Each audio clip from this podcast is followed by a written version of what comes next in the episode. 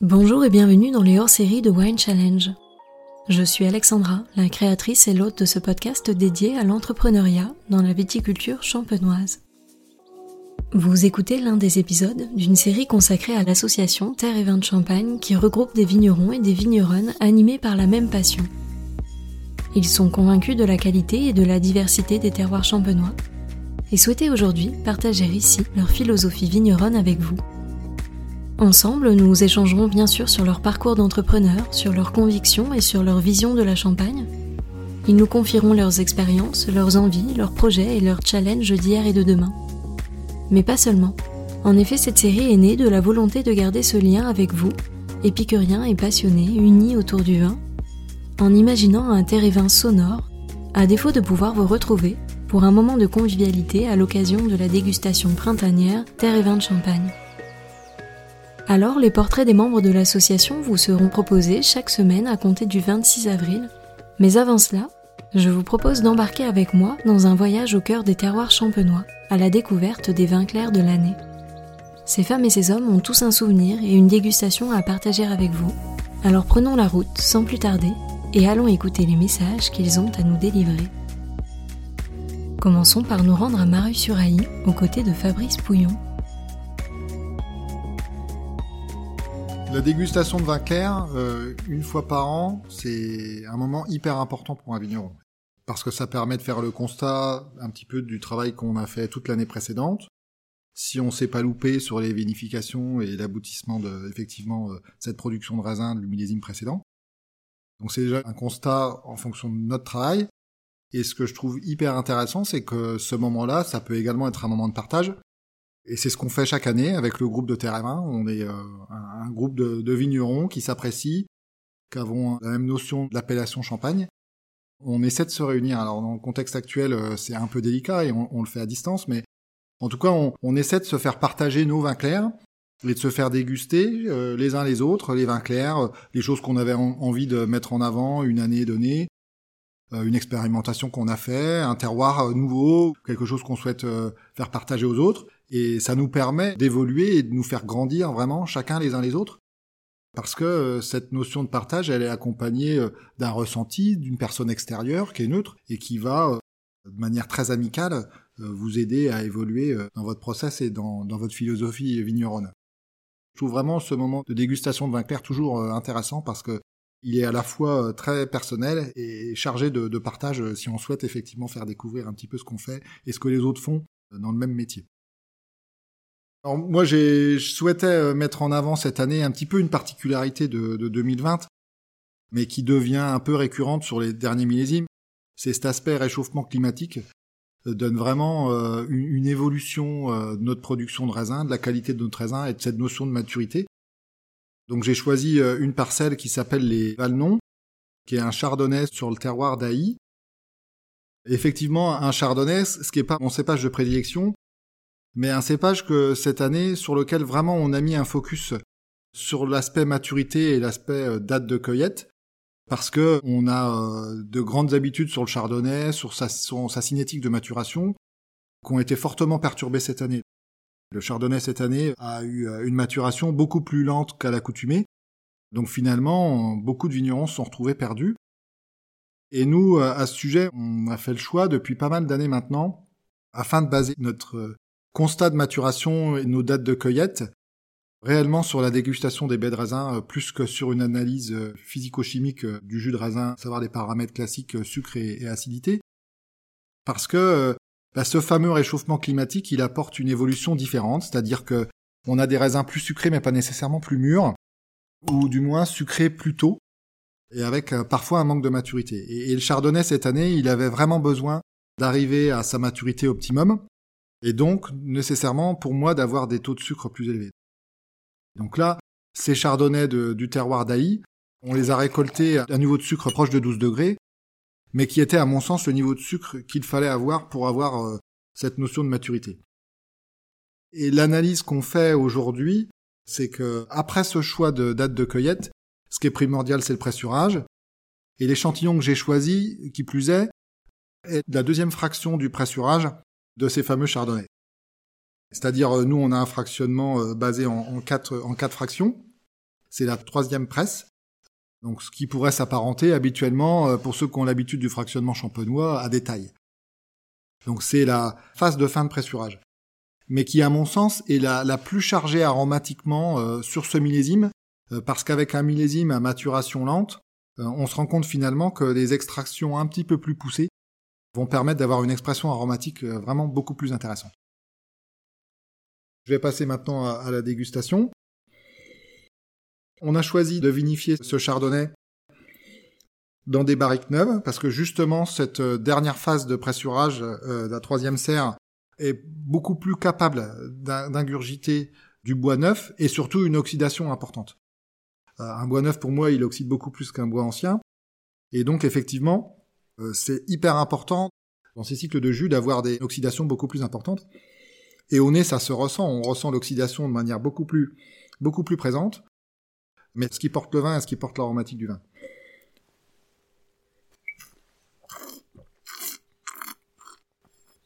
Alors je rappelle que les fermentations alcooliques sont faites levure indigène et que les malots sont faites euh, aussi à ce stade de la dégustation. Donc on ressent un vin avec euh, une grande stabilité aromatique. On a une expression en bouche qui est très très puissante. Donc les Valnons, c'est sur euh, vraiment euh, de la craie affleurante. Donc on a ce côté euh, crayeux qui ressort, qui est, vraiment important. Un peu un côté iodé en finale. Et malgré tout, on a une bouche qui est très très riche, très large, qui parfois pourrait s'apparenter à, à des arômes de fruits rouges alors qu'on est sur un chardonnay. Et ça, c'est vraiment la caractéristique du terroir des Valnons à Haï. C'est ce côté fruit. On a un fruit en bouche qui est explosif. Je dirais peu importe le cépage. On a un sol qui parle vraiment beaucoup plus que le cépage et donc on a une expression aromatique qui est, vraiment très très forte. Donc moi je me régale. Malheureusement pour vous c'est peut-être compliqué euh, d'arriver à, appréhender ce que j'essaie de vous expliquer. Donc euh, j'espère qu'on pourra vous faire découvrir euh, nos clairs très très rapidement en, réalité et je passe le relais à la prochaine dégustation je vous propose de reprendre la route et de nous arrêter à Vertu, chez Pascal Doquet. Alors le groupe Tervin, c'est un, moment important pour moi d'avoir euh, enfin été mis en connexion avec des gens. Donc je commençais à connaître l'existence par les magazines. À l'époque 2008, euh, euh, on venait déjà de s'engager en culture bio, mais on était si peu nombreux au sein de la Champagne et d'un seul coup que des petits jeunes, je commençais déjà à avoir un petit peu plus d'âge qu'eux, je l'ai toujours d'ailleurs, c'est des choses qu'on perd pas l'avance dans, dans l'âge. Des petits jeunes, Raphaël et Aurélien, qui nous contactent pour dire ben, on monte un groupe et on a envie de montrer nos terroirs, voilà, de montrer qu'on fait du vin avant de faire du champagne. C'était juste euh, ce qu'on pensait et ce qu'on faisait depuis longtemps. donc ça a été une belle aventure. On a vécu des, des bons moments entre nous. Par exemple, cette fin de Terre et Vin à quand on est monté sur le toit de Jean-Baptiste, on a regardé le paysage et en se disant ça va pas être chaud demain matin. Et le lendemain matin, on avait perdu 20-30% des, des raisins. Voilà, ce qui est important, c'est de garder cette solidarité entre vignerons. On sait qu'on fait quelque chose qui est fragile. On peut perdre vite euh, ce qu'on a mis du temps à construire, mais on sait qu'on peut se reconstruire et redémarrer derrière. Mon père, euh, quand il a commencé euh, sa carrière de vigneron, on lui a proposé, à l'époque, il y avait beaucoup de, de terres à, défricher, à replanter en Champagne. Et un agriculteur de Coligny lui a proposé de venir planter de la vigne sur le Mont-Aimé. Alors le Mont-Aimé, vu, du, vu de la côte des Blancs, vu de Vertu de Bergère, c'était pour certains c'était déjà lointain. Une face était plantée, la face euh, ouest, mais la face sud était encore en, friche. Et, mon père, bah, évidemment, il est dans sa jeunesse, il avait envie de s'impliquer, de développer euh, sa propre histoire de vigneron. Il est allé planter ses, terroirs. Alors c'est des terroirs assez particuliers pour la Côte des Blancs. C'est une butte témoin et on est sur des mélanges d'influences marines et d'influences d'eau douce. Donc on a à la fois du sable, du silex, des pierres calcaires et de la craie en dessous, tout ça mélangé de façon assez hétérogène. On est sur l'ancien lit d'une rivière il y a quelques millions d'années qui a brassé tous ces éléments. Donc quelque chose d'assez particulier et singulier pour la Côte des Blancs qu'on retrouve ailleurs en Champagne, dans d'autres régions où la mer s'est retirée, l'eau douce est venue on a cette alternance de, sable et de, craie. Alors 2020, c'est une année assez complète dans sa maturité. On n'a pas trop bataillé, alors pas de mildiou, les années sèches, on se régale en, bio parce que on, craint pas grand chose au niveau perte de récolte. L'odium, on a appris à le gérer relativement bien avec les chardonnays. Depuis quelques années, on sent que la pression remonte tous les ans, donc on n'a pas été impacté par sa, présence. On a su bien le gérer. On obtient au final un vin avec la chaleur, du soleil, du, du minéral aussi. une superbe année. Alors ce que j'aurais aimé faire déguster cette année, ce vin dans deux contenants, c'est des choses que je fais assez souvent. Prendre un, jus, le séparer en deux, faire partir dans une vinification, par exemple sans soufre, ou en l'occurrence là c'est une partie du jus qui a été vinifiée dans une sphère euh, en grès. Euh, le grès est intéressant parce qu'il est sableux, donc euh, un vin qui vient du sable qui est vinifié dans du sable, il y a une continuité, un côté vibratoire qui reste présent. Et puis l'autre partie, euh, parce que le métier de vigneron sans le bois et sans le chêne, ça serait pas tout à fait le même. Donc euh, c'est aussi un attrait pour cette vinification en, fût. Donc j'ai amené euh, l'autre partie du, du, jus dans une vinification en demi-muit. C'est des contenants que j'aime beaucoup aujourd'hui pour le volume qu'ils donnent, la stabilité, la régularité, et aussi des doigts épaisses, donc moins côté oxydatif. Voilà, c'est les deux versions du, même terroir hein, qui certainement vont finir dans la même bouteille au final, mais en amenant le vin par deux parcours, on lui amène de la complexité aussi.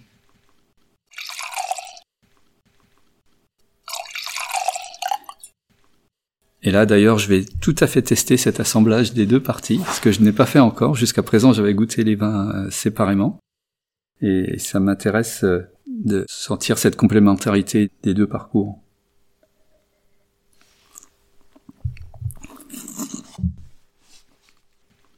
côté silice du sol, ça donne toujours sur le Montémé des vins très tendus et une minéralité euh, chaleureuse. On va dire que je ressens le, la minéralité crayeuse comme une minéralité froide. Le silicium, il se forme par fusion de deux atomes euh, d'oxygène au moment où l'étoile s'effondre et donc où on a les températures et les pressions les plus intenses. Et c'est toujours ce que je ressens dans ce côté silice, c'est le côté chaleureux. Voilà, je fais cette corrélation avec l'histoire de la matière dans la naissance de l'univers et ça va bien avec cette euh, vision euh, holistique que j'ai du monde de la vie, c'est-à-dire essayer de voir dans l'influence des éléments, de l'histoire de la vie, de voir comment la vie euh, répète certains schémas. Le vin qui vient du minéral et qui passe par l'organique et qui retourne au minéral dans, dans le verre, c'est intéressant de voir cette transition des éléments. Voilà. Alors, Malheureusement, le printemps va nous, nous empêcher d'organiser à nouveau cette année euh, Terre et Vin. Alors, j'espère vraiment qu'on va pouvoir retrouver cette convivialité qui nous manque un peu à, tous. Voilà, à bientôt. Poursuivons le voyage du jour en nous rendant à Buxeuil pour y partager une dégustation avec Vincent Couche. Et eh oui, les vins clairs de 2020 sont bien là. Le présentiel euh, n'est peut-être pas possible, mais on a cherché à faire de jolis vins clairs en mois de septembre en espérant vous retrouver au mois d'avril. Terre et Vin, depuis 2008, a, fait rêver les gens. Grâce à vous, je pense que nos vins sont meilleurs. Donc euh, je voudrais vous remercier. C'est vraiment une émotion quand on vendange une vigne. Dans mon corps, c'était mon gueux et euh, deux parcelles de Buxeuil. À chaque millésime qu'on vendange, on a Terre et Vin derrière nous on sait que ces vins-là, on va les présenter au mois d'avril l'année d'après. Donc indirectement, inconsciemment, notre cerveau nous oblige à être meilleur. Bah, merci de votre présence à Terre et Vin, déjà juste pour ça.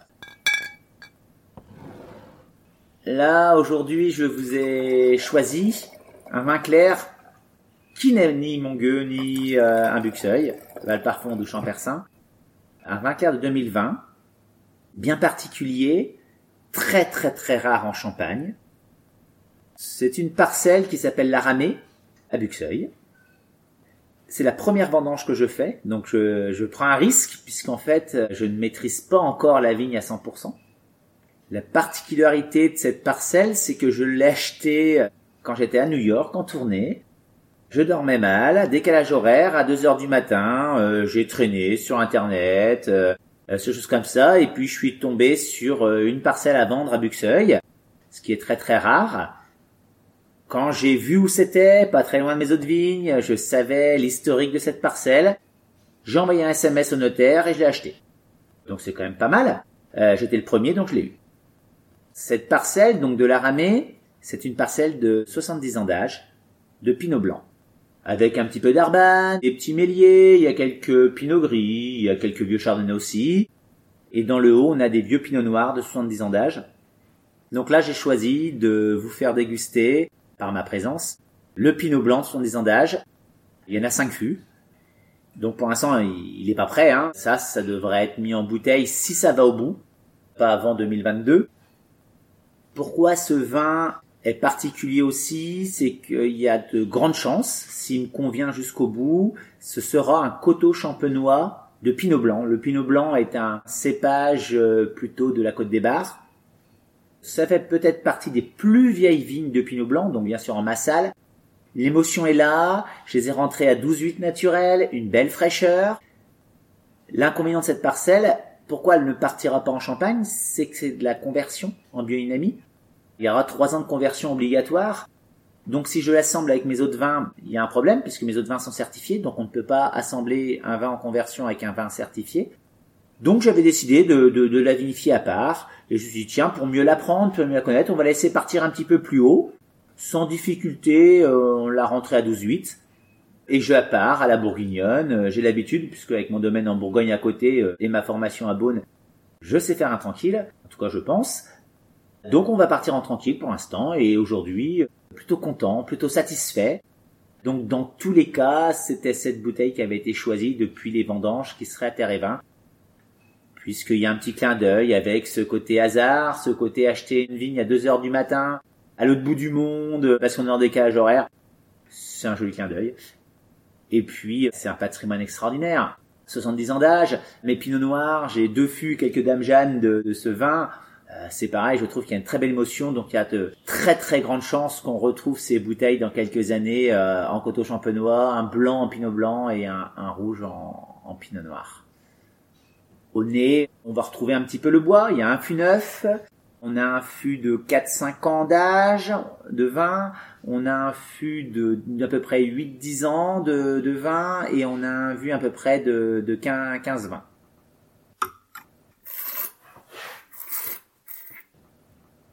C'est jeune, c'est dynamique, la malo est faite. C'est un vin qui a été sulfité très très faiblement. Tout le reste du domaine n'est jamais sulfité, mais je fais des champagnes. Pour moi, sur un tranquille, surtout sur un blanc, pour une première année, pour euh, choses comme ça, sur un pinot blanc, on peut pas se permettre de le laisser partir. Donc euh, il y a eu juste 2, grammes, donc on est vraiment sur des doses très très très très très légères. Mais par sécurité, je pense qu'il fallait le mettre un petit peu. Donc on a une pureté, un fruit qui est intéressant. Le bois est encore bien présent. Mais c'est normal, il y aura encore un an d'élevage sûr. Mais plutôt surpris, il y a de la matière. Le pinot blanc est un cépage qu'on on a tendance à dénigrer en champagne, un cépage qui normalement apporte pas forcément d'émotion, euh, peut-être avec une mauvaise culture, peut-être trop de rendement, euh, peut-être pas assez vieux. Là, c'est vraiment une, peut-être une des plus vieilles sélections massales de champagne. Des pinots blancs de 70 ans d'âge, en tout cas, je connais pas d'autres parcelles. Moi, j'aime bien et je pense que vous l'apprécierez énormément.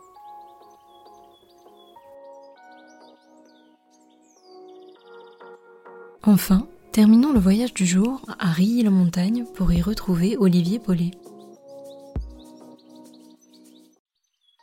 Malheureusement, effectivement, les conditions actuelles ne nous permettent pas de faire le terre et vin, en tout cas sous la forme classique.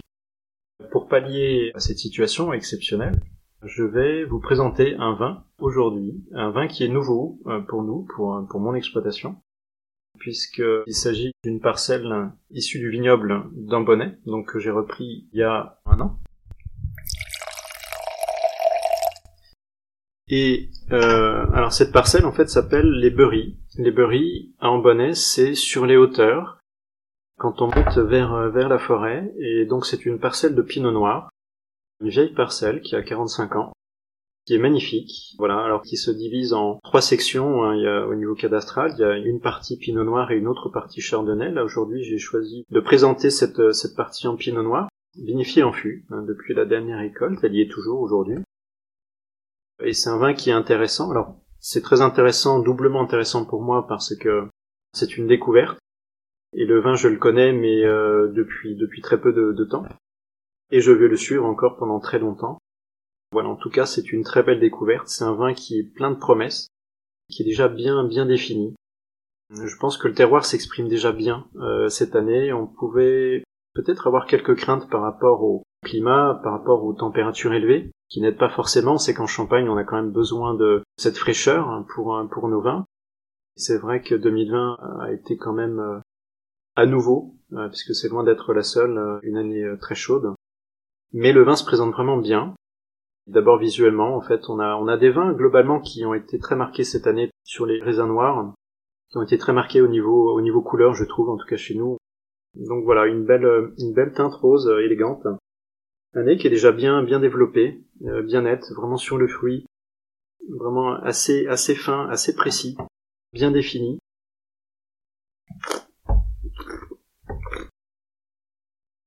Et une bouche qui elle aussi est euh, bien dessinée.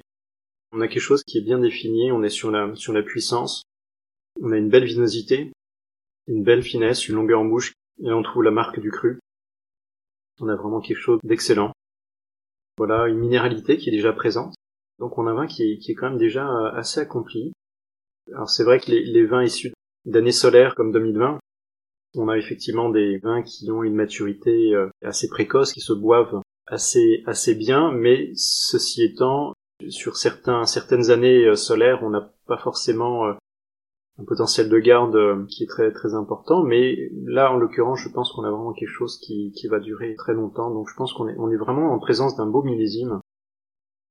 Voilà, avec un très beau potentiel qui va donner quelque chose de vraiment de magnifique dans les années qui viennent. Son assemblage n'est pas encore euh, clairement défini puisque comme je disais, c'est je suis toujours en phase de découverte de ce vignoble et, rien n'est calé pour le moment. C'est un vin qui ne sera pas mis en bouteille euh, pas avant juin, ou plutôt mi-juin. Et donc les assemblages ne sont pas encore définis. En tout cas, ce qui est clair, c'est que ce pinot noir euh, issu de, cette parcelle des Berry va vraiment apporter beaucoup à cet assemblage. Voilà, avec vraiment une, une, très belle vinosité, une finesse, une longueur, et cette, cette minéralité qui est vraiment très intéressante, une belle complexité aussi. La marque du fût, on est sur un fût euh, qui boise vraiment très faiblement, et ce qui permet euh, d'autant plus au vin de s'exprimer. Le fût va légèrement orienter le, vin, mais surtout pas le, pas le dénaturer, pas l'alourdir. Donc voilà, j'espère, euh, j'espère pouvoir vraiment de tout cœur pouvoir vous le faire découvrir dans les prochaines éditions de Terre et Vin quand les choses iront mieux et ne doutons pas que tout s'arrange dans les meilleurs délais. Voilà, donc c'est un des vins que j'aurai l'occasion et le plaisir de vous présenter euh, dans les prochaines éditions de Terre et Vin. Merci à toutes et à tous d'avoir écouté cet épisode. J'espère vraiment qu'il vous a plu et qu'il vous a donné envie d'en savoir plus sur les invités du jour et sur leur vin. Vous pouvez retrouver dès maintenant toutes les informations et les références de cet échange sur le site wine-challenge.com, mais également sur le compte Instagram du podcast at Wine Podcast. Je vous donne rendez-vous dès demain pour un nouvel épisode hors série Dégustation Terre et Vin. D'ici là, je compte sur vous pour partager vos épisodes préférés auprès de tous les amoureux du vin. Merci à toutes et à tous et à très vite